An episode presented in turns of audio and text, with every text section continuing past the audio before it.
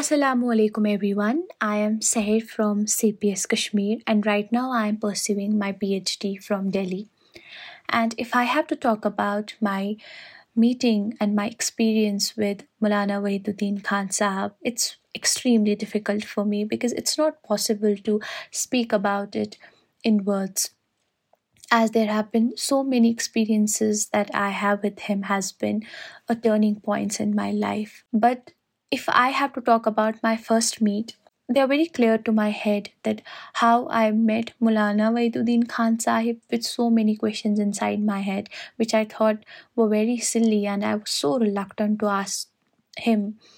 But Maulana Wahiduddin Khan Sahib, being such an active and a patient listener, how he answered each question with so much calmness, and he made sure that I am satisfied with all the answers.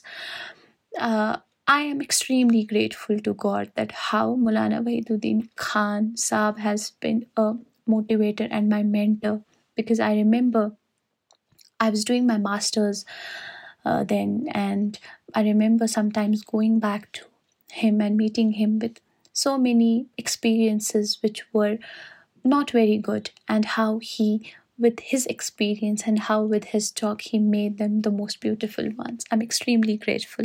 And this also takes me to the talk and uh, to the experience that Maulana used to mention so much about, is the active role of women in in the mission, how he used to be so much encouraging, especially women, to participate and be the backbone of the mission.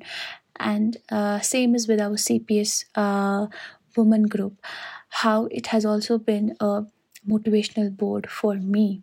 You know, at times when you feel, especially if I talk about myself, I feel sometimes that, you know, now I don't get the answer to this question, or I'm feeling like this today.